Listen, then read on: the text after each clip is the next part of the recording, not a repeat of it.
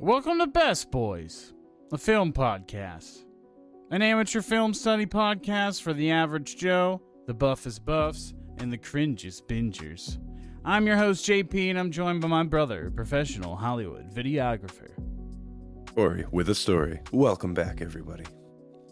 Um, what do we, what do we got on this docket today, my friend? We've got, um, our, you could, I guess you could call this a Christopher Nolan episode. Um, and I would also could say we're looking at his best and worst.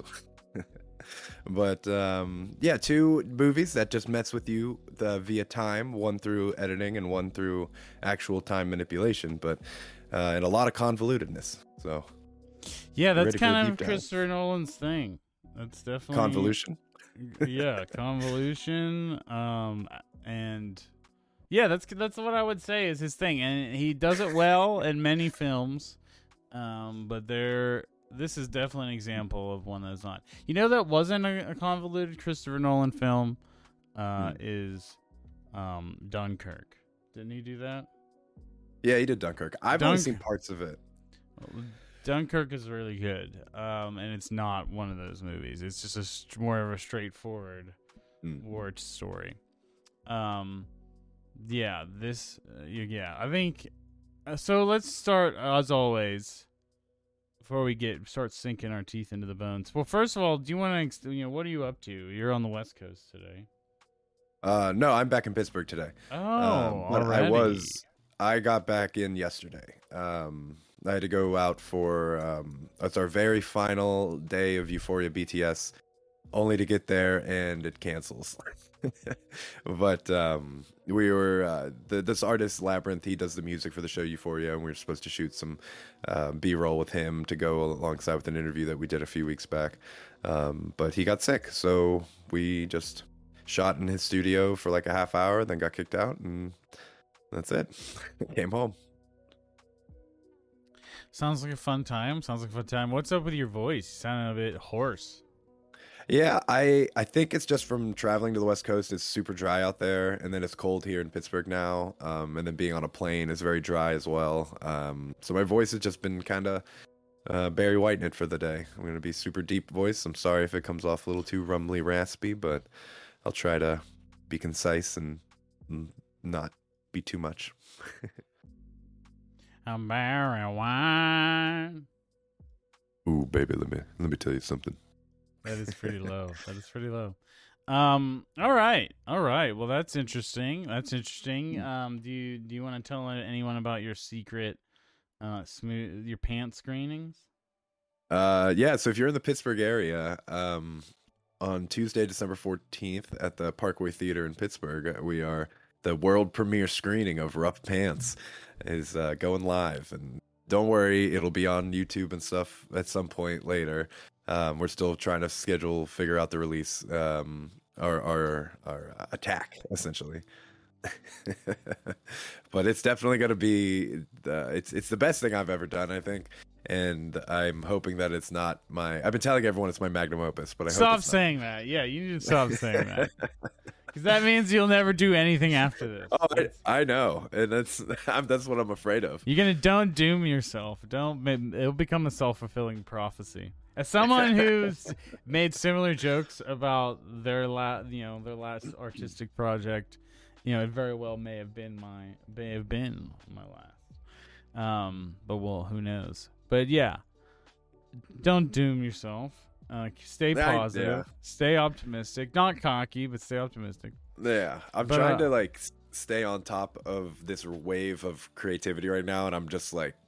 Kevin and I are just like, what are we doing next? And we're trying to figure it out just so we can like not lose it and, and get too like settled yeah. into this. And can't force and, and, it though either. Can't force. Yeah, it. yeah. It's it's such a fine line to try to to try to get, but who knows? Um, or maybe Rough Pants works out and we just make it for real. uh, yeah, I think he, I don't I don't know if it goes straight from Rough Pants to Make It, but you never know. With uh, there's always a, your lottery chance with the the, yeah. the algorithms. Um, speaking of algorithms, speaking of the algorithm, oh the, my god, the the boy boy, let's talk about Christopher Nolan. That's a great segue. Um, so what is your personal experience with him as a filmmaker? Because I think a lot of people, whether they know it or not, have probably seen several, at least, mm-hmm. you know, at least like four Christopher Nolan films. Um, he's kind of like one, he's one of those, you know, like a Spielberg or uh, something, like you've seen his movies without even knowing you've seen his movies. And, uh, but there's definitely a marked style to all of his stuff. Yeah. So mm-hmm. what's your relationship with, uh, with the Chris, uh, with, uh, Christ Nolan? Well, I didn't really start noticing him as like what he was until Batman Begins. Um, I remember the first time I watched Batman Begins, I think it was the last uh, Canadian trip we did for the Hornets that I was on. Uh, we watched it there, and uh, then the, the subsequent Batman movies. Uh, but then that gets you into The Dark Knight is really what made me look at like Christopher Nolan and like the stuff he did. Um, the Hornets was then, our Pee Wee football team. Yeah, sorry, yeah, the we played football when we were kids. Uh, but the um. In college, we watched Memento, and that is really what was like, holy shit, because I just knew him as a comic book movie director because of the Batman movies, and Memento is just so good and so amazing, and then it just made you want to like get into watching this other stuff, and like obviously Inception came later. Um, I think I was in college when Inception came out still. Um, and that also was just kind of like, that was the big mindfuck movie that everybody just had to talk about. And, and, um, I remember watching it with Chris Miller and my, who's my roommate. Uh, and we had to pause the movie every fifteen minutes. What the fuck just happened? What the fuck did he just do? What is, and like, it's so like, and that's kind of like, oh, this is Christopher Nolan's thing. It's just constantly confusing the audience, but sometimes it's challenging. I think Inception, yeah. I think Inception probably at this point is his, Is we're gonna keep throwing around magnum opus at this point in his career. I would say Inception is that peak. Um, mm-hmm. My first experience, uh, obviously, I think chrono- chronologically, Batman Begins is the first of his that I've seen because it. I didn't realize it came out before The Prestige, but uh, I remember. Oh, The Prestige is so f- good. I remember the first time I saw The Prestige. Um, mm-hmm. I don't remember the, there was another ma- magician movie that came out at the same time. Um, The Illusionist. The Illusionist. And I remember we watched them in the same weekend together, and uh, they're both really good, but this one was way better. Mm-hmm. Um, and uh, yeah, just fucking loved that movie, and it was burned in my brain, like this the performances, and it was long, but it was really good and interesting.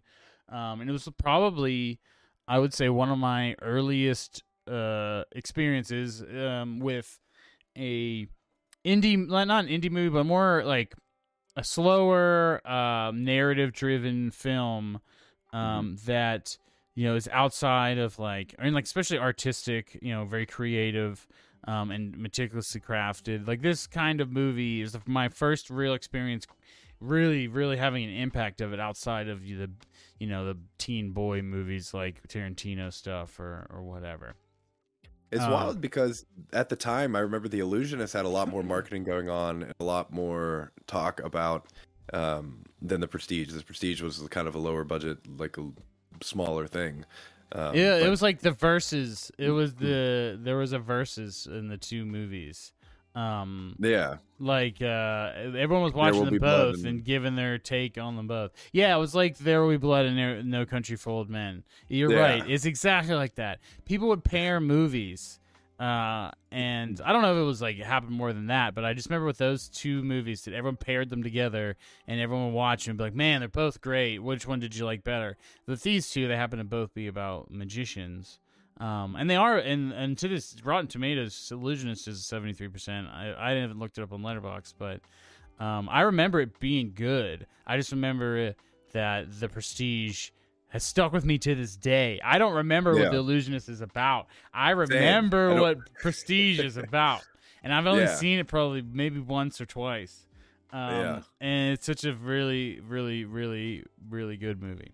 So that is, uh, I think, the procedural. I have a hold high in my in like just my journey with film. Um, obviously, the Dark Knight trilogy, beyond Batman Begins. I hated Dark Knight Rises. Um, that's a, probably another reason why I would consider Inception his peak. Just looking at it, um, his filmography in front of me, Inception is perfect. Um, I I saw. I realized you're about to make a Bane joke. Uh, you don't like Bane. I don't like Bane. You sound. That sounded like a. Uh, not calling, not saying oh. that it was racist, but it sounded kind of like uh, um, like a white person doing an Indian accent a little bit. Oh no, I just losing my voice. I know, I know, I know. That's why it's funny. I was raised in the darkness. It's that's I why was it was funny. It. that that was why it was funny. But yeah, I think I Dark Knight get... Rises is, was mediocre. Um, mm-hmm. and but Inception is Shot great. In Pittsburgh. Inception is, is perfect. Um, I haven't seen it in a while, but it's just, I remember that there was a point where I would just put it on in the background, um, and just like muted and just for the visuals of people floating around fighting each other. Um, mm. It's a great movie, great movie. So I was, and then Dunkirk, I, I forgot to mention Dunkirk was all is also, I've not seen Interstellar, so that's why I moved past it. Dunkirk, uh, I really loved. Um, as just a straightforward, it was nice to see him do a film that was more um, straightforward period piece, a war movie, um, and it was very easy to to watch and get. I really enjoyed Dunkirk um, mm. a lot, so that's why I was incredibly excited for Tenet. I never saw Memento, so this was my first time seeing Memento for this podcast. But Tenet, I was like hyped. I remember if it was before, I don't remember, like they were shown previews for this movie years ago before it actually mm. came out because they held it for so long because of COVID. And um, I remember seeing these previews and they would show like extended scenes. So the whole opening of the movie, um, the whole oh, opening so of the good. movie, they showed that. From the moment, from the very beginning to the explosion, and then they just cut it as they're like running back to the vans. We don't mm-hmm. see um, uh, John John David Washington get captured. Um, but, but I was hyped. I was like, "This is fucking tight. Sign me up." And now that I've seen it, that's probably the best part of the whole movie. Yep. Yeah, I mean, there's elements of like the little war thing at the end that are like just cool cinematically, but it's just such a clusterfuck in the grand scheme of the whole movie. It's, it's, um, like, it's like a short film, yeah. an excellent short film, and uh, and like all these act, some of the action set pieces, they're not. I don't like them as much as that one, but they are yeah. s- still cool. I just like. I think at that point, I don't care as much. I cared in the beginning. I wanted to like the movie, so I'm just mm-hmm. like, let's fucking go, and uh, and then the movie just keeps going and. And uh, kind of is a nothing, a big old, grand old nothing movie to me. Well, I was going to ask, do you think that this movie suffers from the James Bond travel porn effect, where it's just, it's just beautiful location hopping? So there's that's... elements of that. There's definitely they go back to the same locations a couple times, like a good few times. Though it's not like we're yeah. even all over the world because we, you know, spoilers. I think we already spoiled something, but that, you know, there are scenes later that we experience backwards that mm. we experience earlier in the movie forwards. And that is the whole gimmick, if you want to call it that, of the movie mm. is the forward backward shit. That there is, it is nebulous and vague as fuck. And that's also why it doesn't work for me. Um, yeah. A cool almost- idea. There is a pr- awesome premise. There is a cool movie that could have been made, but it did not mm. get made. Like I like sometimes I say that there's a good movie in the editing room. There's a great movie in the editing room. I don't think yeah. that with this. I don't nope. think. I think that. I think you, this is script fails. A writing catastrophe. Yep. Script fails. Um. Beyond that, um, you, I mean, Christopher Nolan's. It's got really good cinematography. Um, they're like, I like some of the sets. I like some of the locations. There's beautiful things, super rich boy shit. And I guess mm-hmm. that's the James Bond thing you're talking about. There is a James Bond influence yeah. on this film. Mm-hmm.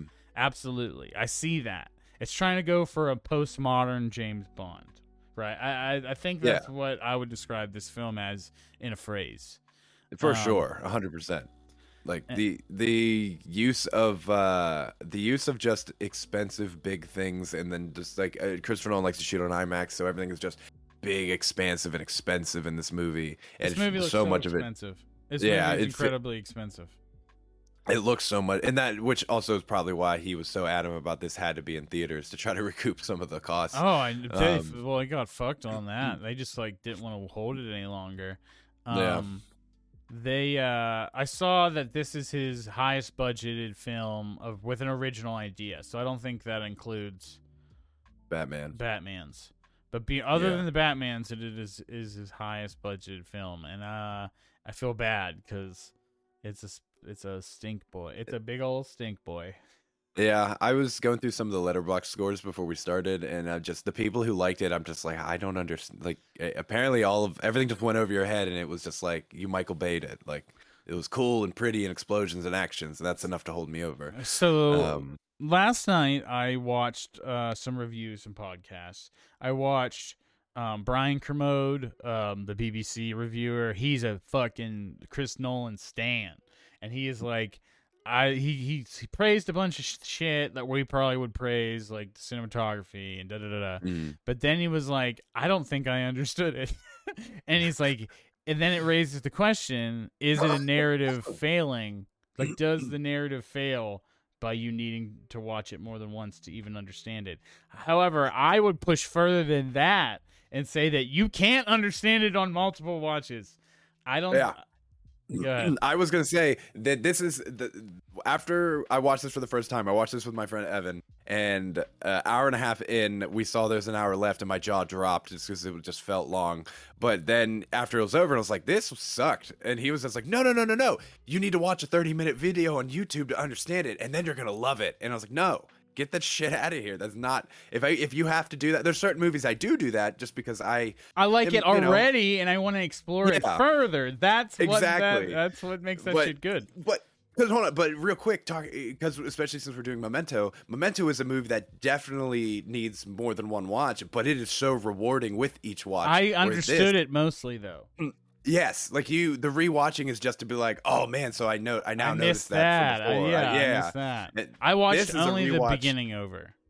Sorry. And the uh, what I was gonna say was like when when ninety-five percent of your dialogue in this movie is exposition, trying to explain things enough for the audience, but then gloss over all of the stuff that makes you go, wait, wait, how does that make sense? Wait, why wouldn't they just do this? Why wouldn't they just do that? Like the stuff with uh, with R-Pat at the end of the movie when he's essentially choosing to uh um well I guess it would create a paradox if you didn't, but we'll get to that in the end. I don't know, it's just it's just so convoluted. None On, of it even in its core, it's all like everything's need to know. It's all yeah. need to know. You only get what you need to know. So which is it, like the whole movie could have gone so much smoother if they from the get-go would have filled this motherfucker in. Well, because like, half of it is him not is him trying to discover what they could have already told him.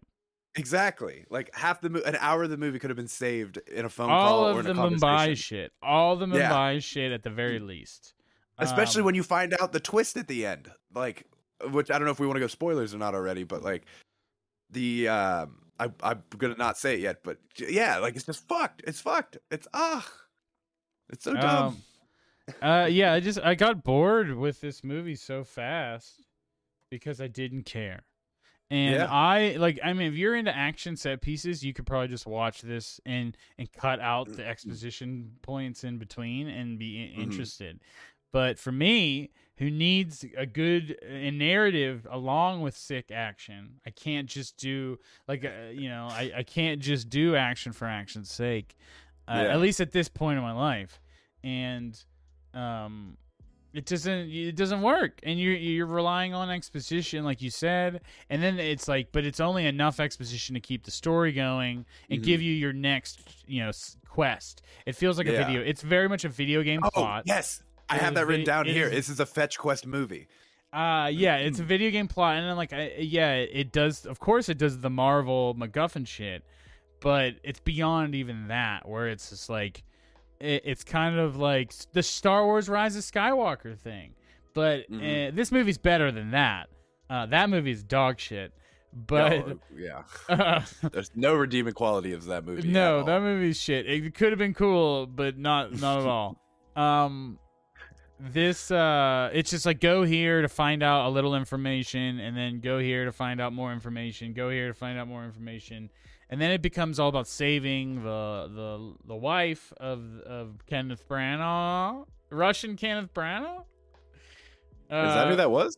Oh my God, you didn't know that was Kenneth Branagh? Wow, he looks old. Because I just I mean, watched he interviews. He is old. He is old. I, so like I I watched a bunch of interviews for Belfast, and he doesn't look like this. He looks a lot. Like, I feel like he looks younger. This, he, and honestly, better. He looks like Kenneth Branagh to me. He looks like wow. a man in his late fifties.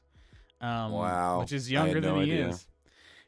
Man, you never look at the casts. You never look. Well, at the I go, casts. I go in blind. As I mean, I that's fine, but afterwards, look at the cast because you might find these surprises. I'm honestly, I enjoy surprising you with these people. I think it, you might. I, I have really, really. So this is something that Riss has put me onto is that I have really, really good face, de- you know, detection. Mm. I'm really good at spotting faces and voices. I'm good at both. Yeah. But so you must have the people have that face blindness shit where they can't tell people apart from, you know, uh, just by looking at them. They have yeah. to be told who they are or they have to be they have to read it or whatever. So I'm not saying like, you I, have face blindness. Now, I'm now not saying, saying you have it, face though. Blindness. Hold on. You might but have now, a little now, bit. Now saying that it is Kenneth Branagh, I see it. I one hundred percent see it. But in the moment, never thought of it. Didn't think one thing about it. I was like, wow, this guy's like I, Russian. Best, but he's like I don't mind him. Uh, but being Kenneth Branagh, that now makes me. Why didn't they just go with an actual Russian guy?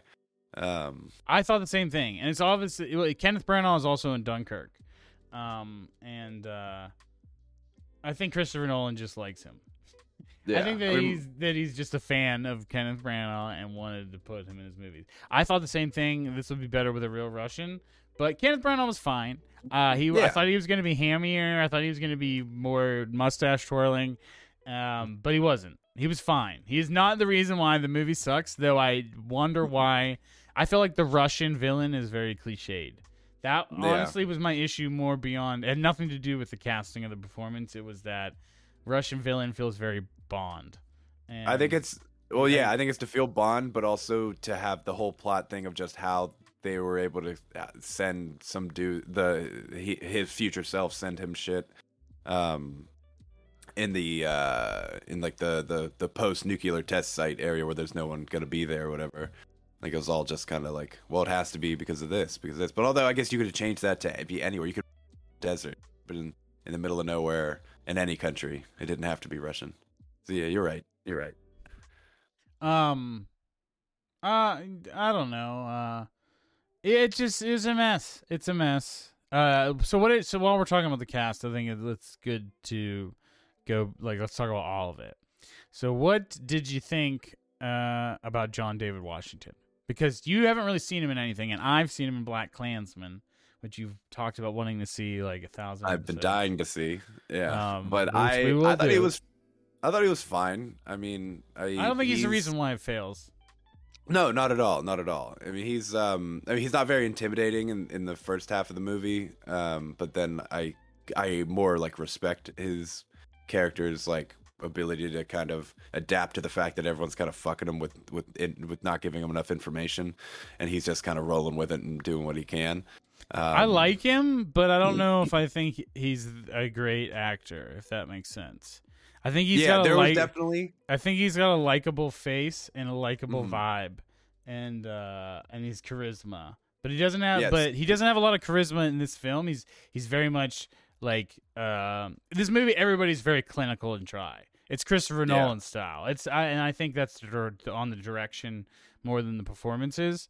Uh, but I've mm. seen him in Black Klansman, and I thought that same thing. Like I was like, I like you. And I like seeing you in this movie, but I don't know if I necessarily think that your acting is that that good. Um, yeah, I for me when he was on when he first meets Kenneth Branagh on the boat, I just kept thinking, man, his delivery sounds like Ice-T from Law and Order. It's just kind of like the same, just thing. Flat. Yeah, and just like, what, so you're telling me that there's plutonium in the ocean or whatever, whatever. But it's I don't know. It's very I know what much you mean. Like no, I know what you mean. That's yeah. that's kind of what I'm talking about. I will say Robert Pattinson's probably the best thing acting-wise about this movie. Mm-hmm. Um, he's got like a posh accent he's kind of giving. um, mm. and I, I love it. It's so he's very. He sounds like regal, kind of. Uh, yeah. Like a, uh, without saying like cliche things like old boy or something like that.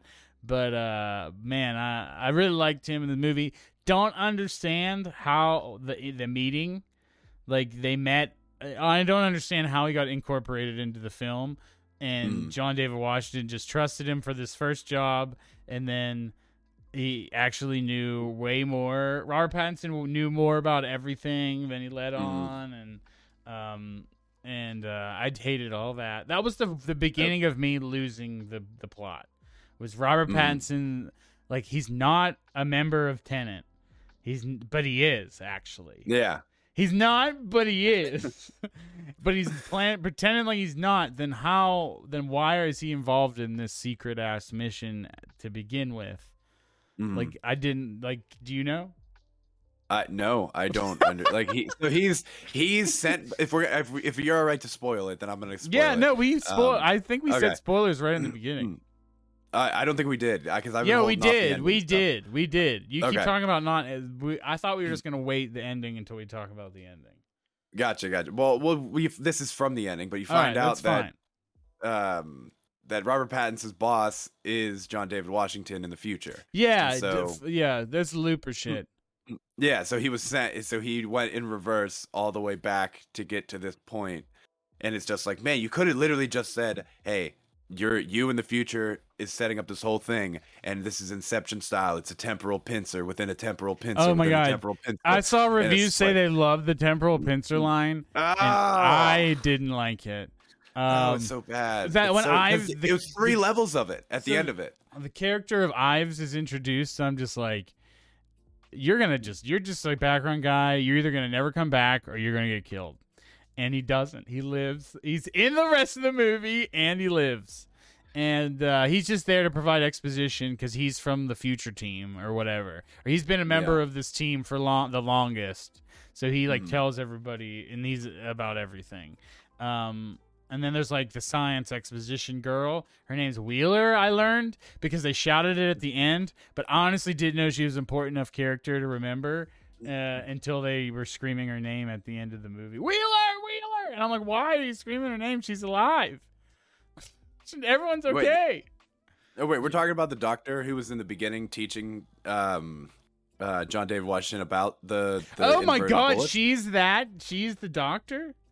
No, that's what I'm asking. I don't know because I could, she had a helmet. She had military gear on from the from the Ives from Ives point on. She's in military fatigues. Yeah, and so I'm like, no, I think that's because the the doctor was blonde in the beginning. Yeah, we the girl I'm talking about has a brown has brown hair. Yeah, so they're not the same. Okay, okay. When you said because that would have fucking okay. pissed me off even more if that were the case. Yeah, um, I, yeah.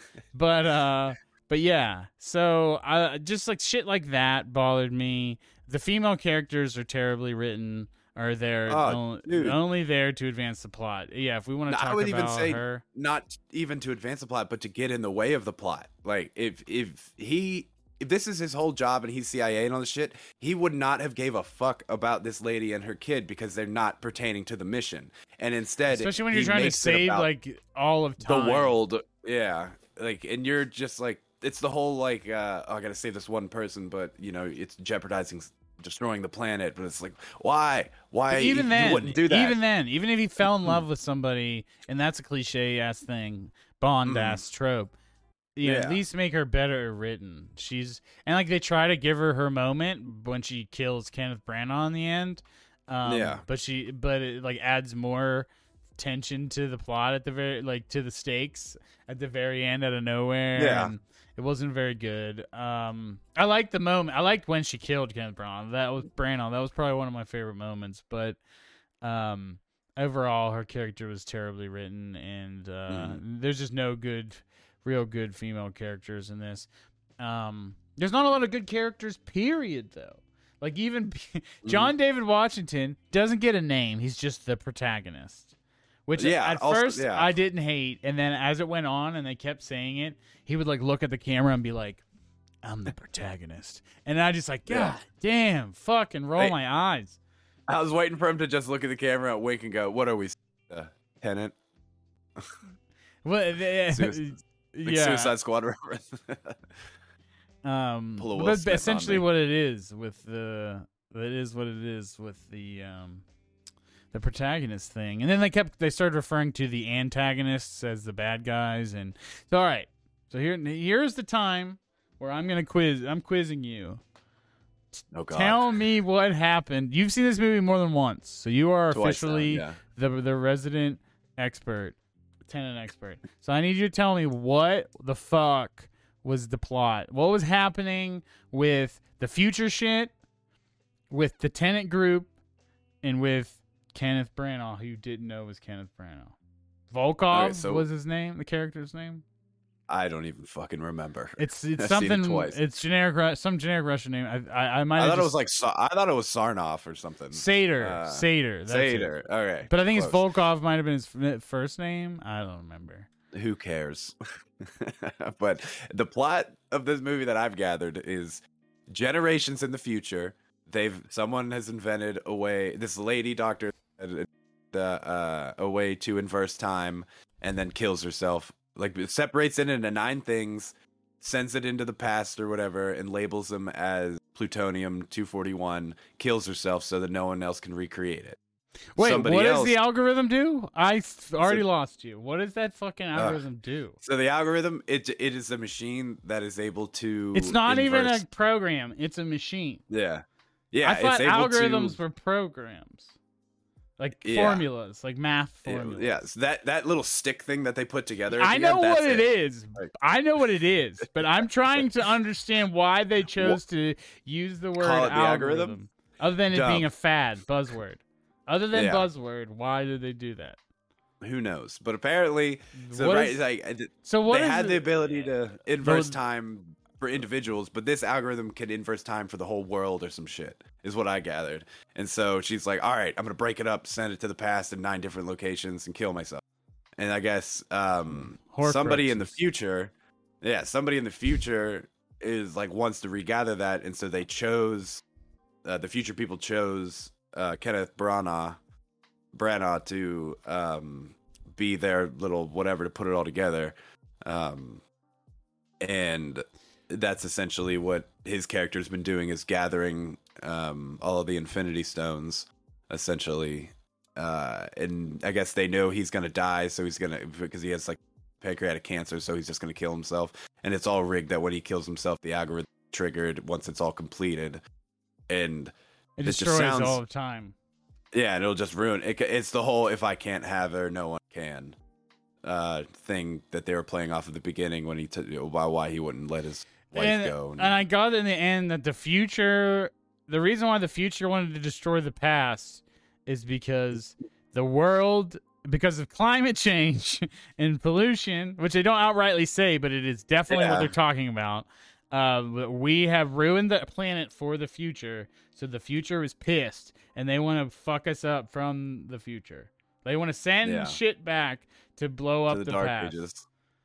And send shit back to the past and blow it up to save yeah. the future world. And but, uh, but the good guys think it's just going to end the world. The um, Yeah, the good so guys just think it's going to end the world, which I did not understand because I was confused. Like they keep saying it's going to end the world. Is yeah. it ending the world or is it just reversing time? Yeah, and if this already happened, how is all of this still aligned? But then Robert Pattinson talks about parallel universe theory at one point for like literally ten seconds and then glosses over and goes to bed. Oh, um, they, they randomly say a bunch of random science theories to try to explain what's happening, and it doesn't it's all it doesn't build on it, build to anything. Yeah. It's not and it's like, uh-huh. And I imagine, like, because with Inception, while I have not seen it, I've seen them, like, a lot of behind the scenes for it. And they went with, like, insane space physicists and scientists to, like, to figure out the black hole thing and all the relative time and all that stuff. But in this, it just felt like, you know, we don't need anybody. We figured it out in Inception how time works. So we're just going to fucking do it. And it's just, like, I don't know. I, like, I didn't also, and I know this is kind of a sidetrack, I didn't like that just, like, things would be fine one second, and then the next minute they would be like, like the car or mirror being destroyed. It doesn't look cra- like in the, the chase scene when they're trying to um, box in the armored car to steal the plutonium. Yeah. Um, the car didn't really, like, they show, it, it didn't really have any damage, but then they made a point to show, like, oh, now it has, it's it's it's broken, the side view mirror, and then you see why it's broken or whatever. But, like, they're, um, like, the body of Robert Pattinson at the end being on the other side of the thing, it's, I, I feel like it wasn't there, then it was, because our Pat oh my god, the editing mind. Sucks and then, dick in some of yeah, these parts. It's, yeah, like, it's so hard to follow. The backwards shit, uh, I think that's why it fails as a gimmick, because I can't follow what's happening because of the way it's edited. I can't see who how the punches are hitting because it's all happening backwards. I can't yeah. see, like, yeah, and, like, that whole sequence at the end with the the the fence and the guy's got a gun and we see mm. somebody running away, but then nobody's run away. Our, and, yeah, our Pat, like, goes from being dead to alive in reverse uh, in that sequence, and that then that's why at the end he's like, well, I got to go. Oh, my God, I didn't even I gotta, understand that that's what happened. Yeah, uh, yeah. so he our Pat at the end was just like, well, I have to go kill myself now because I saved you. And if I don't do this, well, he didn't say this, but like essentially, if I don't do this, all this is gonna get undone. But it never really felt like anything in the past affected the future in this. It movie. doesn't. It's there's it's inconsistent. Um, consistency is a problem. Um, yeah, it's, I don't know. I hated I like even doing... the whole ending. There was supposed to be this giant cool battle. Mm-hmm. You don't see anyone. All, any of the enemy troops. Do you realize yeah. that? Uh, yes, I have. I have written down who are the enemy troops because it does not say. Does this? Did the Russian shoot. guy have an army like just waiting here? Like he had a full army with missiles and tanks and shit, all just hiding out at this place ready. Um, I we guess saw the one helicopter, and like there's yeah. few times that we are seeing characters shoot at other people, and we find out that that was Robert Pattinson. We find out that that, yeah. that Humvee that they were shooting at had Robert Pattinson in it. We find out that that one soldier, like, beeping at John David Washington was Robert Pattinson. Yeah. Like, it was... Um, a temporal pincer. Uh, um, I thought Ives was going to die, but then it was like, no, Robert Pattinson's going to die. I was like, oh, okay. That's fine, because he yeah. was the coolest character in the movie, so I get why they killed him, but... Yeah, the whole en- high, the ending battle could have been way cooler, but I was confused about what was happening. Who are they um, fighting? Where was this who are army they fighting? Come from? Then you got the half of them are fighting are going backwards, and the other half are going mm. forwards, and I just don't know why. I mean, I know why, mm. but I don't know why. You know, they said that mm. this has to happen, but I don't know why it has to happen because like because backwards bullets are so they're. they're... That's all you need to know is the temporal pincer. That's so they can use that line three times. There's three. There's the oh, one I thought between you just said it the, the fucking Russians. No, they they mentioned it three separate times. They're the the one with the um, robbing the plutonium in um, whatever country with the the all the cars boxing in the armored vehicle, uh-huh. and then you have this operation like the war thing, and then at the end, Robert Pattinson's like. Motherfucker, this whole thing is a temporal pincer, like macro style, and I'm just like, ah, all of the universe is a temporal pincer. That's really what it is. Uh, yeah, apparently. Yeah. And and, da- and John David Washington's controlling the strings of this temporal pincer from fucking the the, the the a thousand years in the future. I hope this doesn't hurt uh, John David Washington's career because I would like to see him in more things before I, you know, give him a. Give him a rating as an actor. Um, only yeah. seen these two films, but I like him a lot, and that's why one would do well. Uh, I I think I'm ready to stop talking about this movie because yeah, I'm down. It, uh, oh yeah, Michael Caine's a thousand years old, and he's in it. Yeah, he looks he looks, he looks like a living corpse, and I felt bad about it because I like him. uh, yeah, yeah, it's just uh, hard to see people you like get really old, and yeah. um. It was like, you know, it's like Stan Lee, like live, Stan Lee who thought he was like the Betty White of this shit. Yeah. Um, but, uh, all right. What are you giving Tenet? Uh, man. I, my heart, my heart says two, but my brain says two and a half just because the cinematography is really good. And it is, it is, um, the set, the set design is really good. I like all the production design. I like the, um, The, there's there are cool sequences in here besides the opening sequence, which is awesome. The opening sequence is very Perfect. much akin to the Dark Knight opening sequence. Ah, uh, yeah, uh, yes. I think, which is one of the great opening sequences of movies. This movie, uh, we for, I forgot to compare it, but this movie rem- movie reminded me of Heat. I don't, I don't know why. I think mm. Christopher Nolan's action scenes remind me of the big one in Heat. Uh, like now yeah, yeah. Yeah, uh, and I think that that uh, this has a bunch of those kind of sequences. Um, But Heat's a better movie, unfortunately, for, the, for yeah, this. Yeah, as, as bored as I was during Heat in between the It has a narrative. At least, yeah, they, all there's, of that stuff was there, had purpose to be There's some there. emotional weight at the end of the film. And yeah. This is nothing. Uh, I gave it a two and a half also. Um, it's not It's not the worst film I ever saw. Um, the, the action like can get you far. It's just, if I had to see this in a theater, I think I would have been a lot more bored. I don't think a lot. Mm. I and I think we we've been talking about this recently, but I I've been you know we've been going to the theater more for this podcast than we maybe ever have, um and uh, mm. it really sucks to be stuck in a movie theater for a movie you don't want to see. Yeah. Um. And being at home for it makes it much more easy to manage, you know. Mm-hmm. Um, you can chunk it. You can watch it in chunks. You can, God forbid, you know, you look at your phone or something. Um, yeah. Or you can read about the production while you're watching. Um, but when you're just glued in your seat and this is the only thing you can watch, um, I don't know if I would feel... I, f- I feel like I could possibly have rated it lower. Um, but I'm sticking to a two and a half. I'm giving yes. I'm. It's just I. I would give it a two. I really just don't like this movie, and I don't want to watch it ever again.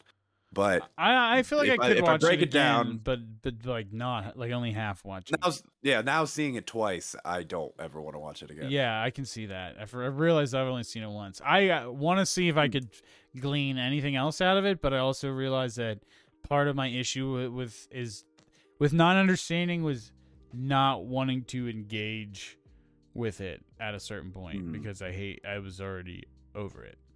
Um, the only way to enjoy this movie is to attack it with a temporal pincer. I honestly already had questions and issues when the suicide pill was actually just a coma, like a like a fake yeah. death pill. And, Romeo and Juliet thing. And they asked him why. It, like the, the the boss was like, "It's a test." So mm-hmm. like why all this was a test like. For I, I already don't already my belief is is uh, needing requiring suspension. Yeah, I, I don't even know much... what they, they were. I don't know who the real bad guys were in that opening sequence too. Just because like they are, I thought that they were like coming in with the real police just to extract the one guy and let the police deal with the terrorists. But then the police are also going after them, and yeah, then they end up getting yeah, taken by Russians, and it just didn't make sense. And Robert Pattinson's in that scene in the opening, uh, who and he saves with a re- inverse reverse bullet, saves uh, uh, John David yeah, Washington. In the beginning. Yes, yes, yes. I figured out that that was probably him. Um, like it just, oh my God! Uh, there's another thing I forgot to rip on. So in the the ending fights, the ending big battle, everyone's got gas masks on, right? Mm. Some of their in certain shots their gas masks are lit up and certain sh- like C G lit up, and some of their gas mm. masks are not. They're just regular clear, you can see them if you can see them, you know. Yeah, yeah. So I wonder why. My, my theory is is that some of they just C G'd in Robert Pattinson or whoever's face they wanted over some mm. of those people, and it looks bad. It just look mm. like you can tell, and it doesn't look good at all.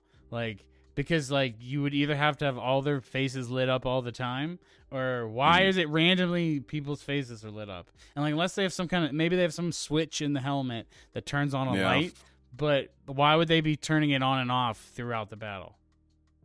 It's not yeah, dark. It's the middle of the day. Yeah.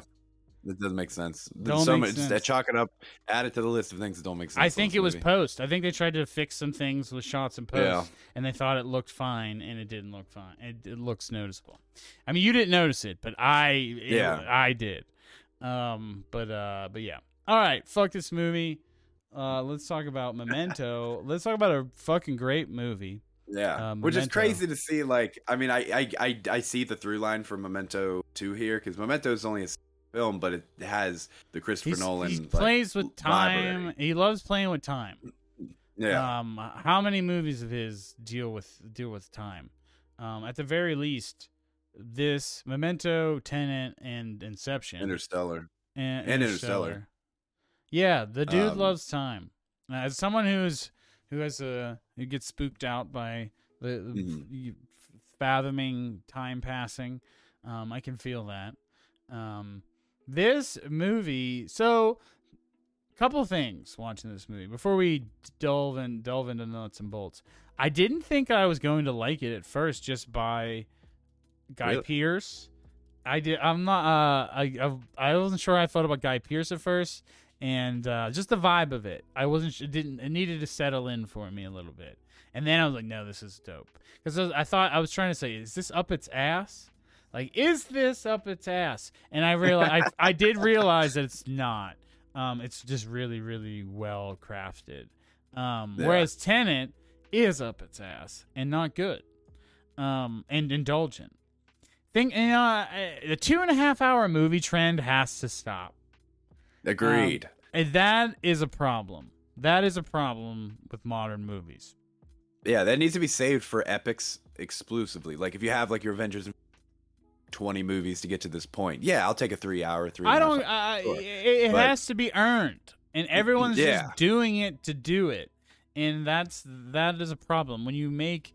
Two and a half hours the standard runtime. It makes people, mm-hmm. I think, it it makes the films more challenging, and you have to have a. It, it's harder to pace, and harder to keep engaging. You know, mm-hmm. and um, and I think too many directors think it needs that runtime to fully flesh something out. And either sometimes it don't, or sometimes it, you're just taking on too big of a, of a narrative, to fit yeah. in one film. But hey, do you know, speaking of overindulgence, do you know who is one of Christopher Nolan's closest buddy buddies? Zack Snyder. I heard that. I heard that, but I... They're, yeah, they're good friends, apparently. They, I like, want. I good. would love to know more about the nuts and bolts of that, because I read, I've read that, too. They they, he, they send each other their movies, like, for notes um, mm-hmm. and stuff like, like that. They hang out and shit. Um, but, uh, yeah, but, yeah, I...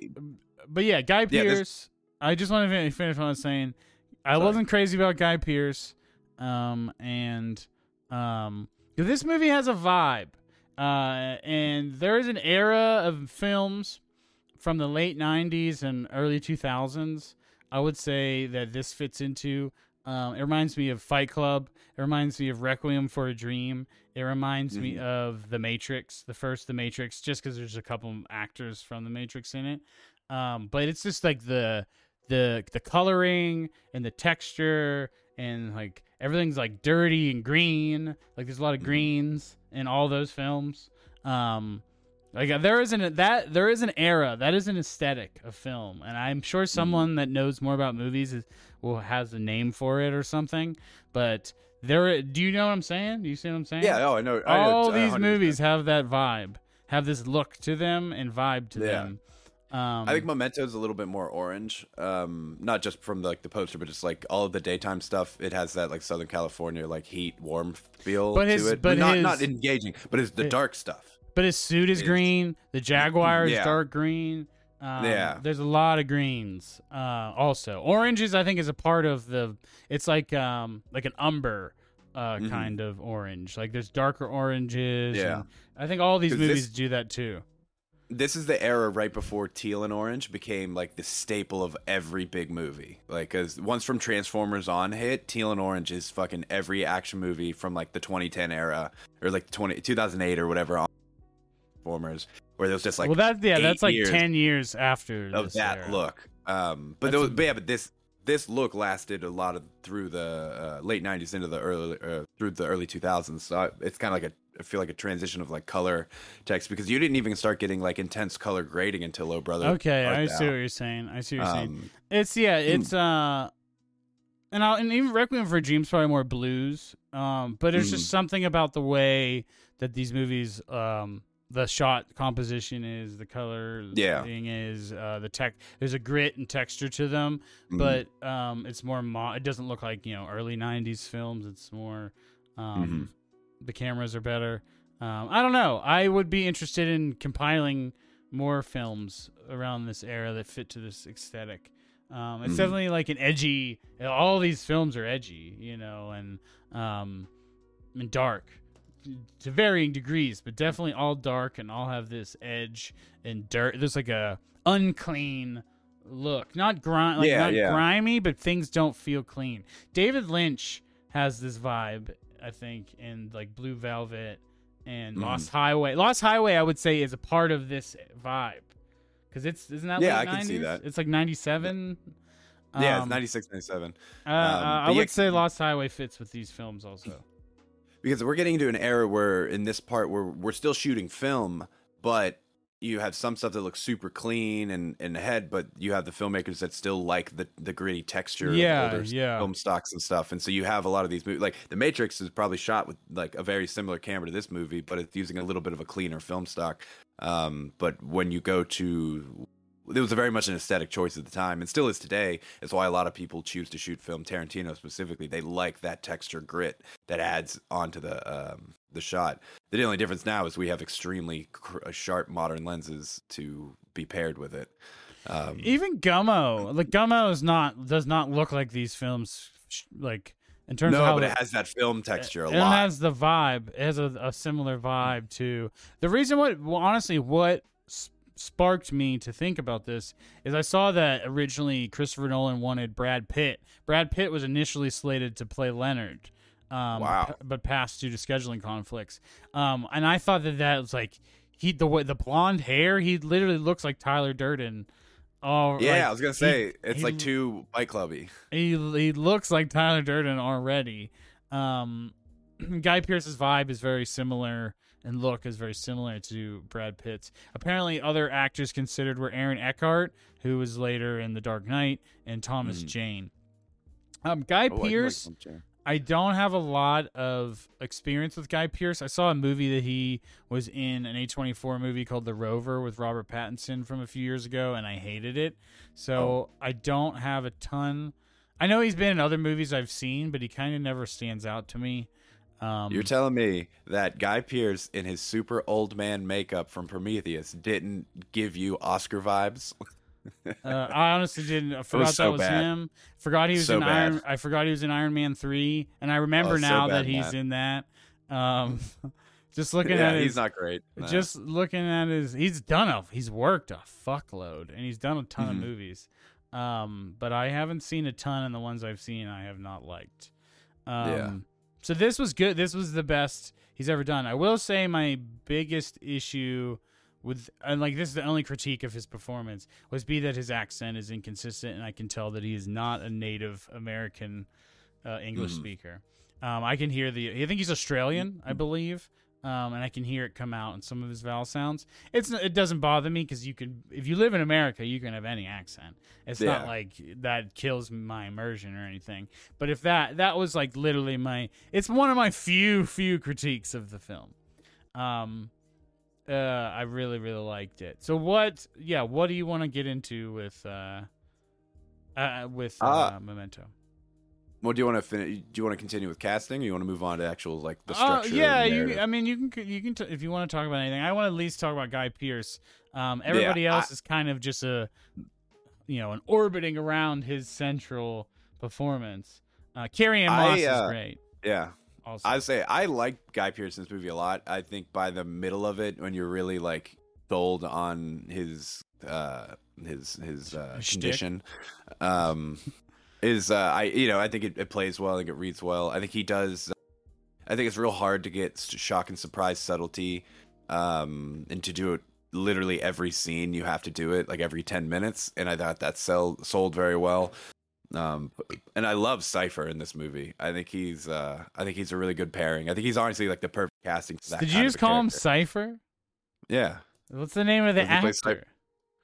Well, it's uh, Joe Pantoliano. Joey, but, yeah, yeah, Joey Pants. But isn't he play? That, doesn't he play Cypher? In, in, yes, he uh, does. Yes, he does. The Matrix. Yeah, I just want to make for the for the fans at home that they know what his name is. Joey. Sorry. Uh, I always remember him on Red Letter Media because Red Letter Media always calls him Joey Pants. That he was he did some really bad movie that was on Best of the Worst, and they just call him Joey Pants the whole time. Uh, but yeah, he I he's good. He's a, a great asshole actor. Um, mm. I, he's in Sopranos too. Um, and yeah, the he's obviously Cypher in The Matrix. That was the first time I ever saw him in anything. Was as Cypher. Um, but uh, yeah, but yeah he's he good. good yeah, no, he's good because he's he. You are supposed to think he is the bad guy. You, yeah. And you do for the majority of the film. Um, and then it's slow. There's about, after about the hour mark, there's a scene with Carrie Ann Moss, and you realize, mm. you start to realize that it's probably like hour ten, hour fifteen maybe.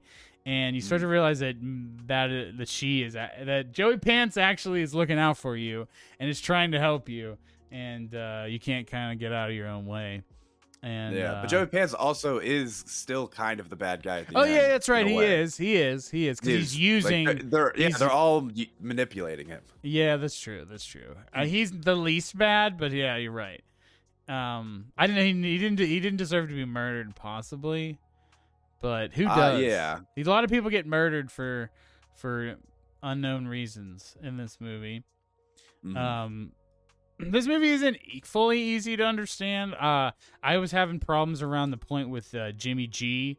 Jimmy Grant's, uh, like mm. the point where Guy Pearce kills him. But then afterwards is when we start finding out more shit about their about Joey Pants and uh, Guy Pearce's relationship. Um, and uh, that kind of keeps you going. But yeah, mm. in, in the beginning, you just don't under- know anything. And you're kind of just drifting around through the film. And you just learn every scene... So at first I, I didn't understand the pace with why you know, certain scenes are longer, some are really short, and it's because they are literally broken up into these moments that he remembers, and then his memory mm-hmm. resets again, and like you're experiencing what he's experiencing, and then when it resets, it's a new scene, and it there are it goes back and forth. Which this is the most genius part I think of the film, is that the there are scenes in color.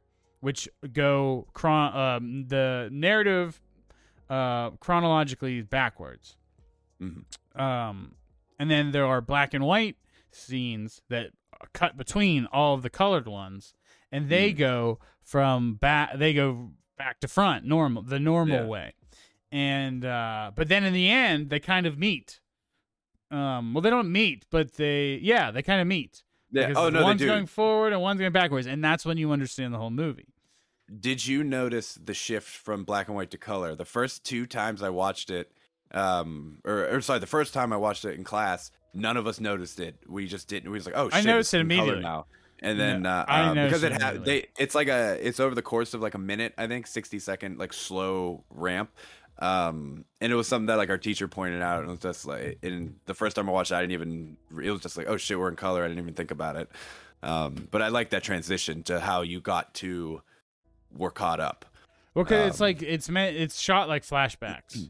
Um, yeah. and it's, it does seem like flashbacks. And then, um, so it's just like, we're learning things about his past that he doesn't even probably remember, but it's like how mm. he's got to this point, uh, that he's at now. And, uh, um, and yeah, like you just, you don't know how long ago it was. You, you know, you realize, uh, once the, after you learn about the hotel shit that he's in the same hotel place. So it could have been that long ago. And that's kind mm-hmm. of where you start putting together this timeline of the two, of the two different timelines. And then you mm-hmm. figure it out at some point. I'm sure different people figure it out at different points, but they, you realize they are coming together, and that is making this full loop. Uh, completing the, the loop of the story. Um, and you mm. even learn about shit that happened before the flashbacks um, from Joey Pants at the end. Um, but yeah. Which is like, it's it it's delivered in such a way that you don't know what is truth and what's not, because he tries gaslighting with the diabetes thing, which that is a, a false, but it's like, it could be believable, because they have, when he's telling the, when Guy Pearce in the black and white section is talking about uh, Sammy, Um, there's a, like a quick frame flash of Guy Pearce sitting in the mental institution instead of Sammy. Um, and then just like it happens real quick and moves on from it. It's like the whole movie's meant to fuck with you about who's telling the truth, who's not, who do you believe. But that's also how Guy Pearce is feeling the entire movie. And I think it does a really good job in just like simulating his feelings to existence for the audience to kind of like be a vessel for the audience to experience. If that makes um, sense. Yeah, yeah. And when, like, we kind of, there are moments where we are experiencing like what he experiences, because we don't understand what's going on, and we are trying mm-hmm. to pick up the pieces in this moment as fast as possible. Um, and it's, it's, you know, extremely difficult, and you're like tested over and over again. Um, but we have the luck of remembering the scenes that we've seen previously, or we have the ability, you know, the advantage of yeah. them that he doesn't. Um, yeah. I, I, I, like I said, the Carrie Ann Moss scenes about halfway through, um, were when I realized that this movie is fucking great, and I yep. was engaged through the end. Like, I could not look away until the very end. Um, And then that made me watch the beginning again. This movie necessitates multiple viewings. Um, mm-hmm. uh, if I would have had time, I would have watched it again. But, uh, but you know, just watching the beginning again really helped me remember, you know, put it all together. Of, mm-hmm. And basically, we learned that Guy Pearce is also a piece of shit. That there are yeah. that everyone is piece of shits. And Guy Pearce is just, you know, found out who he was and what happened, and he solved the mystery. And we also find out that he is purposely uh, trying to uh, uh, like to accept a false narrative of what happened. And then he's killing people. He's hunting a new person for revenge over and over again for like the rest of but, his life. So the way I took it was that, like, I think the truth about Teddy and him, like, going around and doing this for the last year or so, I think that's true. And I don't blame Guy Pearce for that, because he's being manipulated by Teddy the whole time. But then he chooses um, to accept that but, at the end. Yeah, at the very end. But it's it's more of like, if you're going to fucking, you've just been using me this whole time to kill people for you, and then I'm just going to kill you and end, like, to kind of end this. So I, but, I but find then he, that he's not but then he, a total piece of shit. But the he, the cycle starts over, because he he now does not know that he's killed the killer already of his wife. He then he also he finds out that his wife didn't die, and he killed her because of no. The, so that's so that's the thing. That's we don't know if that's true or not. Even that beyond the, that, that's, though, that's he, the, because that he has his memories pre-incident. He knows that she's not actually diabetic. That was just like a gaslight thing that. Um, but no, they kept flashing. They kept flashing the memories of him sh- giving her insulin. Yeah, and then right and, after it reflashes with him pinching her leg, and he's like, "No, she was not a diabetic. No, that's that's not what happened." Okay, okay. It's, Regardless it's, it's of that, it he still chooses to reject, um, not like knowing that the killer was already killed. It's so that yeah, he cho- he's yeah. going to hunt the killer again and start this whole cycle again. That was Which my is, point. Yeah, but it, the but because it's with the the context of how that happens, where it becomes it's like, all right, well, if you're going to use me, then I'll make you my new John G to uh, um to Teddy at the at the very end of the movie. I took it as like uh, hopefully like if he can not be manipulated again after that, it's like this is final one, because uh, he's just getting revenge on being manipulated. He still has all the tattoos and all the shit, like all the yeah, he has the like, file. He still has all the notes. It's not going to. It's just end. a matter of. Well, it's just a matter of whether, because we don't know what happens after killing Teddy, whether he's, he chooses to write down. He's at the end choosing to manipulate himself, is what I feel like. No, no, I'm t- I mean like the end of the narrative, not the end of the movie. Sorry. No, like but the he's of the taking movie, when control. He kills Teddy, yes, but we don't see if he chooses to write down after killing Teddy in the beginning of the movie, uh, whether or not he's going to say he did it or not. We don't know, um, and so he's it's he, he literally thinks he literally thinks. And then end at the end, end, you know, I'm, I'm gonna, you know, he, he, in, I thought he verbally indicated that he's going to, um, just keep this, uh, keep it going. Like he didn't want it. No, he's that, like, I'm gonna make he, you the new John G, and then I'm gonna forget, yeah, I, and then I'm gonna look for a, the next John G. Because so yeah, never... so that was at the end of the movie, which takes place in the middle of the story. I'm talking about the end of the story, which is the first scene of the movie after it's not he kills the... Eddie. Yeah, that's only the end of the movie is the middle of the of the story. It's not the no, um, but it, it's right before this uh, last uh, sequence. There's like nothing missing. Oh uh, yeah, the end, the, the end of, yeah, the end of the movie. Yeah, is what yeah, yeah. No, I know. All right, yeah, yeah. But so, so at the oh, the opening scene of the movie where he kills Teddy, that's the end of the story. Like the yeah, but no, they didn't show order. us anything from that. He didn't do anything besides saying. kill Teddy. That's so, what I'm saying. He we don't know if he chose to. But it, say, all right, I'm it, done. It, or it not. showed us nothing, and I'm saying the scene before indicated more about what he was going to do. That's what I'm saying. But it, But there was motivation for what he was doing to kill Teddy because of being used and manipulated. We Now that all that's done, we don't know after killing Teddy what he's going to write down. I think there was more to indicate that he's going to continue the shit than there is that he's not. Like, I, I get, like, it being nebulous or it being up in the air. I think that's that probably makes the most sense. But I yeah. personally feel that there is more to him, like, choosing to reject uh his past completely and just supplanting his own reality and just continuing his life feeling good, you know, have being driven by this this quest for vengeance uh, that yeah. can never be fulfilled.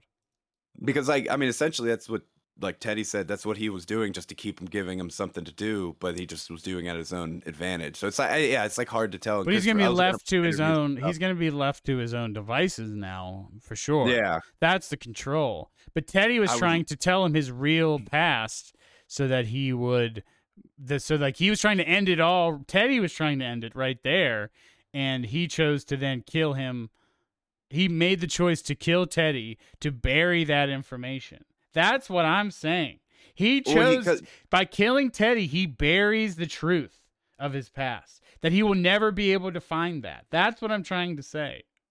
I, I agree with that, but Teddy, uh, like Guy Pearce knows that Teddy's like lying to him about the diabetic thing, so it becomes a, I don't, I can't believe anything. That but the, but no, but the lies thing, he realized that the Teddy tells lies was a lie from Natalie. Like that was a lie. The whole don't believe Teddy's lies was a lie, and it was actually yeah, that, Natalie. It, so no, like, I know that, but it's oh god, this movie's so hard. I've I've seen this movie like six times, and and we did so much like going into it. So like the the because he um because Teddy he catches Teddy lying to him about his wife being diabetic because he's trying to gaslight him into thinking he's Sammy, but Guy Pearce is not Sammy because he remembers everything pre-incident and knows his wife is not diabetic. I didn't think so that was definitive used... either way. I don't think we know that either way. It doesn't. I, it has to be because it's putting it out there that he is Sammy. He has but his we long-term don't know. memory. But we have, but yeah, but he memory he sees both memories. He doesn't just see the right one. He sees both, and it's not clear which one's real. And he makes a decision off of that in that moment you... to kill Teddy. Wait, what do you mean both members? Like seeing both? He sees he, it shows him getting her getting shot by the shot, and it shows her being pinched. It's not clear which of those is real. But he's seeing it as Teddy's describing it. So it's like when you and I are trying to remember something, you like at least for me, like I will visualize that thing. And I don't see, think like, that's obvious that that's what that is. I think that's a that's a leap to assume that. I I I, don't, I, think, I feel like that's a thing in movies all the time when somebody describes something and they have a flashback of it actually happening because they're having a revelation like, oh shit, this is how it was. I feel like I've seen that in so many movies. But they imme- he immediately goes to the flashback of the pinch though, and it's like, no, that's not what it was. Like I know my wife, I know my life. Like I yeah, I didn't think that was. Def- um, I feel like he struggled with it because he didn't know, but I didn't think it was definitive. That it wasn't. I, I would I read it as more definitive on that, and that's and that, but it's not it, reading. It's, a, it's of, not about reading right of, now. It's about is it definitive or not. I was saying it is. I think it is because it's he's he knows his wife. He knows his life pre-accident. He knows that she wouldn't have been diabetic. He would remember. Who would have remembered that? Because he just can't make new memories. They really pound, pound that in, and knowing that, and then also knowing that all the stuff that he's telling him. On top of that, saying like, "Oh, this is whatever, this is whatever." Yeah, and, I'm. And like I'm Google. I googled it, for... and I'm already seeing multiple people say that he killed his wife. Oh, I don't think so. Well, that, think, that, but you're, that, but you're acting just... like it's fact, and it's if it's up to debate, then it's no, not I fact. Think, I'm saying I think it like what how I read it. I asked like, you. I, I didn't ask you what definitive. You read it. I asked you. Did this is it definitive or not? And you just said, "Oh yes. No, it's intentionally." And Christopher Nolan has it intentionally over there. I thought you meant like, do I definitively? Think Which no, I'm talking about does the movie tell us definitively? If no, that is it's the up case? In the air intentionally. Okay, well then we just wasted ten minutes arguing about it. Like just, um, because that's what I've been saying this entire time. You're arguing with me on. I'm arguing about what the movie is, and you're talking about what you read, and that's okay. Like we need to do that, but, but, uh. Like, you know, it's. I, I uh, thought you were arguing and, for the defense of that he did kill his wife. I thought this was like you're on one side. No, I'm, I'm saying that, that he made a call off of not knowing He made a judgment call to reject his past off of not actually knowing which way it was. That's what I'm saying. That's why he sucks, is he chooses to kill his past and move on without knowing. He could have wrote all that down and know, knew the truth, or and even put in that, I don't know if this is true or not, you know, but he could have, and he chose to then instead tattoo Sammy's fucking license, or not Sammy, Teddy's license plate on him to murder him. Um, or manipulating him. Yeah, but it's also killing his, the only source of his past. No one else knows him beyond Teddy that we know of. I guess, I guess I take it as like, if he... Teddy knows, gets, we like, learned, ignores... we're told that Teddy is the bad guy the whole first half of the movie. And then the yeah. second half of the movie is learning that actually Teddy uh, isn't, like, knows Leonard more than anybody and is actually looking out for him to a degree.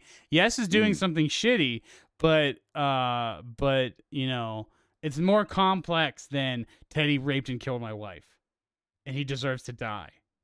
Yeah, it's just so it's, Teddy it's manipulated not, me, and it, I don't know not, what is the truth. Uh, yeah, but is that even, like, you've made your own choice? It's obvious he's making his own choices to a degree also, um, like like choosing to reject. He chose to reject his past and move on with still not knowing if he killed the killer or not. Because I think him saying, like, this is revenge now, like, his past self is, like, controlling things for his future self. He's saying, this guy manipulated me, so I'm just gonna I'm gonna tell myself when I forget that this is the guy as revenge. I and know then, why he oh, killed Teddy, but I'm talking about the future, past that. Yeah, but we I we don't know if after he kills Teddy, if he's like, all right, I did it and it's over or not. We don't know if he fully like we don't know if he's going but to accept assuming, that. But that's assuming that's like he if without writing anything down, killing Teddy, which we don't see him write anything down. We just know that yeah, he kills it just Teddy. Ends right after he takes the picture. Um, um, then we, so we don't, don't you know, all that. We know is that, that Teddy, Teddy is dead. Um, yeah. Like for all we know, he could be done after that. He could have wrote after he took the picture that it's over or something. We just don't know. And it's intentionally left like that. But, it, but he still doesn't know the past. He doesn't know the actual, he's going to think that he didn't kill his wife. He's going to think that, or he didn't have like the, the Teddy explained. I don't even understand the whole, how the murder happened and the, The, the people broke in and whatever, but he, yeah. he doesn't, he's not going to remember any of that. Like that, that is all important to understanding what happened to your wife. Um, but I think all he wants is just revenge. Like the whole thing. I don't think he cares so much about the answers of it more. Other but than it just, matters because of all the it, tattoos he has to go off of. Is just but to kill some of them guy. Are lies. Some of them are lies. Like he is, he is also manipulating himself with his tattoos. He is yeah. an active agent in this film. It's not just manipulation. He gets manipulated several points and is like, has been obviously, but you know, he's also, you know, trying to steer himself with these notes. And we find out the whole revelation, the big revelation, I think beyond what Joey Pants tells us is what I'm trying to talk about is th- uh, that he is also manipulating himself. He's not always telling himself the truth. He's he's steering himself, not necessarily making sure he actually understands reality, which is not what we thought in the beginning. You know what I mean? You know what yeah, I'm saying? Yeah, yeah. I mean, that's what, he sa- that's what he says in the car, too. He's like, if anyone's going to manipulate me, it's going to be myself. That's what I'm saying. Um, he's choosing to do that, um, and that also means that he's re- rejecting the truth. He's rejecting reality. He is rejecting reality, and he's going to take control of it for himself. Whatever that means, think, whether that means yeah. he kills people or not, I, that is the the point of the ending. But I don't. It is not. It's definitely putting it up there that he is a bass. He's a, also a bad guy in this film and manipulating and whatever. You know, like that is what this movie is definitely putting that forward. That that is a st- was, strong possibility of what is here. I would say if we had proof of that in multiple occasions, but all we have is the not like it's up in the air whether um, anything that Teddy is saying in the end is what's true and what's not. I feel like I've given multiple, uh, I've given more points to that than you've given to the other otherwise. Well, it, like even in the interviews like, with Christopher like, Nolan, like I'm talking about what's what in the Teddy's film saying though. is not is not we don't know if it's true or not anything that he's saying. And so if we without no, we don't know outside of this incident if he has been manipulating himself, other than Teddy could just be gaslighting this whole time to get him to think, no, this is all you. You've been. And it just didn't stick, so I figured, oh, I'll just help you or whatever. Like, we don't know how true or what all true is of that. And so for me, I just like, I don't think he's that bad of a guy for just saying like, all right, well, if I like, I'm going to kill you for fucking with me for the last year or so. And then if that, if that's the piece I get at the end, thinking I did what I came to do, then that's fine. And I don't think I, that- I, you're really focusing on killing Teddy, and I'm not. Like, killing Teddy is is not the issue. It's that he's rejecting the no, but it's like, linked it's linked with that, because like the the two go hand in hand, because he, he knows can still that... remember without killing te- he can kill Teddy and still, you know, write down uh, you know, the shit or whatever. Um like he's like, choosing like... to wipe the slate clean again. But, but and it's not yes, even or... fully clean. It's back to his own clean, which is yeah. his, his incomplete file that he took twelve pages out of, and um and and you know his well, lies, we, tattoos we that true, are though. Mixtures of truth and lies. Uh, but we don't know that he did. We take definitely saw. We definitely saw that we. But Corey, they show him getting a tattoo of of, of not of non-truth. That's what I'm like. The movie is showing us that he is capable of lying to himself. So, like, like yes, but he's. But had you, you to, have but, to, you have to apply the same standard of skepticism. You have to no, apply the same standard of skepticism to Teddy that you do to Leonard, and you aren't, because Leonard is the protagonist. That is what I'm saying. I get what you're saying now, but I, I don't know. It's just. Be- Because if Teddy's been there for like, if let's say let's the part that I'm I'm going in assuming that the only truth that Teddy said was that he's been using him for the last year. Um, yeah, that's the we, other thing is like you keep yeah that's true. Everything bad he says is true, but everything good, everything else he says is not true. Like, you can't be the arbiter of what is and what isn't. Yeah, I'm just I guess I'm going based off that, because it's like. I don't know. I, I yeah, it's because the whole point of it is that no one knows what Teddy's saying is true or not. Um, so it is kind of hard to see if it's just like what Guy. Pe- I guess I get what you're saying. Like what Guy Pearce is doing outside, because Teddy's not like there twenty-four seven with him. If they like, like, let's say if that part was true, like he could have just been finding his own new John G or whatever, and then just going with it. Um, Because he's still going to wake up every day and and see that John they, G yeah. raped and murdered my wife. And then he's going to see yeah. a tattoo with uh, the fucking license plate. And it's, you well, know. Why, why didn't forever ago someone just, or like if Teddy was, let's say Teddy was doing this for a year, why don't you just fucking get, strap him down and tattoo I I did it or something on his chest, so that it just it breaks the cycle or something. But I guess then you lose your, your, uh, Goon. Yeah, Teddy liked using him as uh, this vigilante force, I guess, to kill, uh, cur- you know, drug dealers and drug shit. dealers and take money on the shit side. Could, yeah, and then take money on the side. Um, yeah, uh, yeah. I think this movie's great for the fact that it can be looked at in all these different. Yeah, things that's what makes so, it good. That's what makes yeah. it good. I, none of this is what we're saying. I think is. Is a bad is a knock on the movie. Um, no, this is how good. I would say it's a testament to how good it is. Yes, because there's a, it's nuanced. Um, the ending mm-hmm. really makes it nuanced. Like it's it's you're following what happened, but then when, the more you think about it and process it, it's like, oh shit, there's this angle. Oh shit, there's mm-hmm. this angle. Um, and we obviously have our the the yeah. I think that's what made the imp. Like I think that's why I'm you know. St- stuck on this point is that's what made the ending such an impact for me, is learning that the protagonist isn't actually the good guy, isn't possibly is possibly not the good guy. Yeah. And Joey Pants, though seeming like a villain because he's a villain in so many things, might not be the bad guy of the film. Like he's a bad guy, but he's mm. might not be the bad guy. It's like Natalie, who we thought was the love interest of the film, we find out is not the love interest, is actually no. a, ba- a bad guy. Uh, Guy like, Pearce killed her boyfriend. uh, yeah, she got Guy Pearce to kill her boyfriend for her. Um.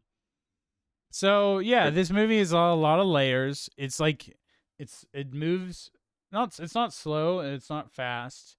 Um.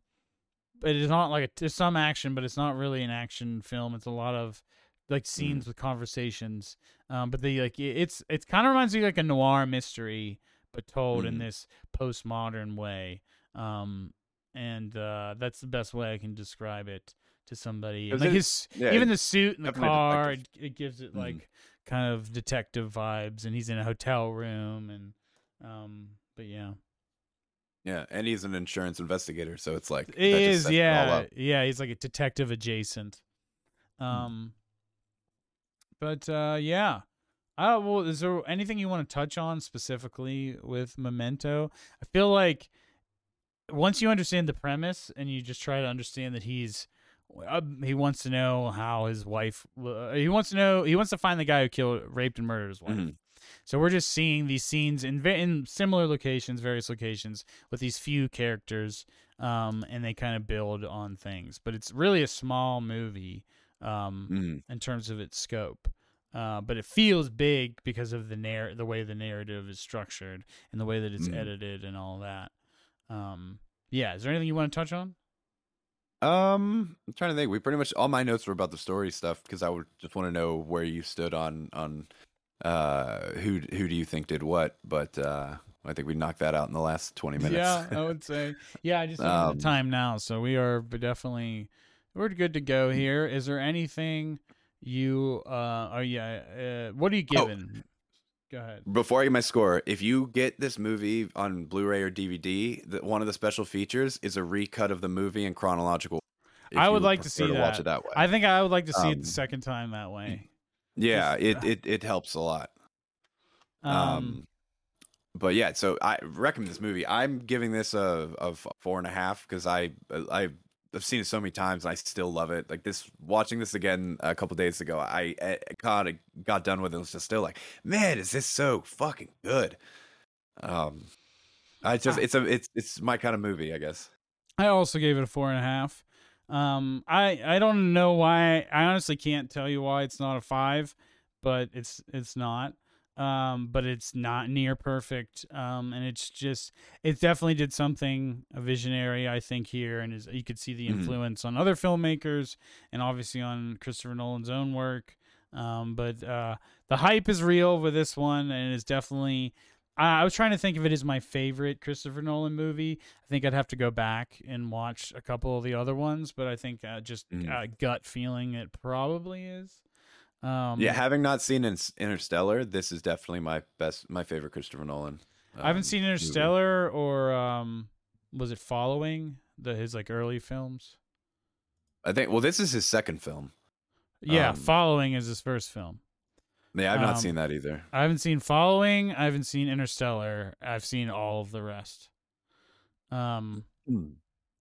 I think to what you were saying, why why you wouldn't give it a five. The reason I wouldn't give it a five personally was just because I felt like I didn't have an extreme emotional moment with this movie. Like watching it, um, any of the times I watched it, like like nothing that really was just like, oh fuck, like whatever. It was more just like, oh wow, oh wow, like this is. And I think um, all the movies I've given five, I've had an ex- like a very solid emotional like moment or experience with at some point in the movie. Um, yeah, yeah, I don't, I don't know. I don't know. I, it's kind of clinical, but it's not as, it's not like in the way of his later films is, or it's like this clean hospital, like, um, clinicalness to the character, to the performances and the look of it. This is dirtier, mm-hmm. grittier. Guy Pearce is like sweaty and, uh, there's blood, like scratches on his face, and like he's, he's disheveled looking a lot, but he's got this nice suit on. And, um, I don't know. I like the vibe of it, uh, a lot. I don't know. I don't know why I, I wouldn't give it a five. I think it just will. Yeah. Maybe that doesn't have that emotional, uh, hit. That that a five I think needs to, um, mm-hmm. um, but yeah, super impressive, and I'm super glad I finally got to watch it.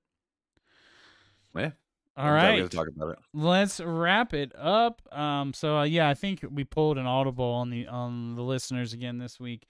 Um, we've been having issues. I've been having some health issues, and making out to the theater is uh, a little bit harder, and um, and just we've been going out a lot, and I think we needed a break.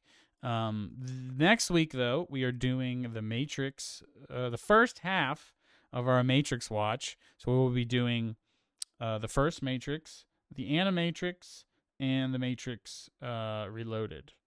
And then for the second half, the following week, we will do Matrix Revolutions um, and the new one. Uh, the newest trailer for the new one has me slightly back on board.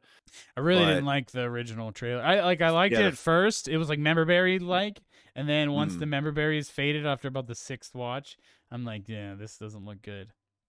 Yeah, I caught the second trailer um, on Reddit, and it was it it makes me more down with it because it's like. It sucks because there's been so many memberberry reboot style shit, and The Matrix being what it is, with it being reboot, like they even say in the Revolutions or or Reloaded, or there's just they've this is like the tenth version of The Matrix or whatever. So that opens you up to have these kind of like rebooty, similar but different things. Yeah, and I yeah. feel like it's just been burned it, out from that. the past decade of of. That's what you know, I real assumed they were doing. It's just like they made a new Matrix and. uh and somehow I don't understand. Like Neo was reborn because like whatever, and mm-hmm. um, and then we have no- Morpheus is like it, it, and like uh, his uh descendant or whatever, son or clone, whatever. Um, like because they always they said that like Morpheus's role and Neo's role and and um, Trinity's role are always part of the thing, right? The cycle. And yeah, the, the the inevitable anomalies that they can't get rid of. Yes, yes. Um, so that would make sense why they're. It's a shame Lawrence Fishburne isn't back because he's so he's I still know. he's in great shape and he looks he's awesome. But uh, but yeah, we'll see. I'm honestly I'm really excited to watch it with Riss because she's never seen any of them.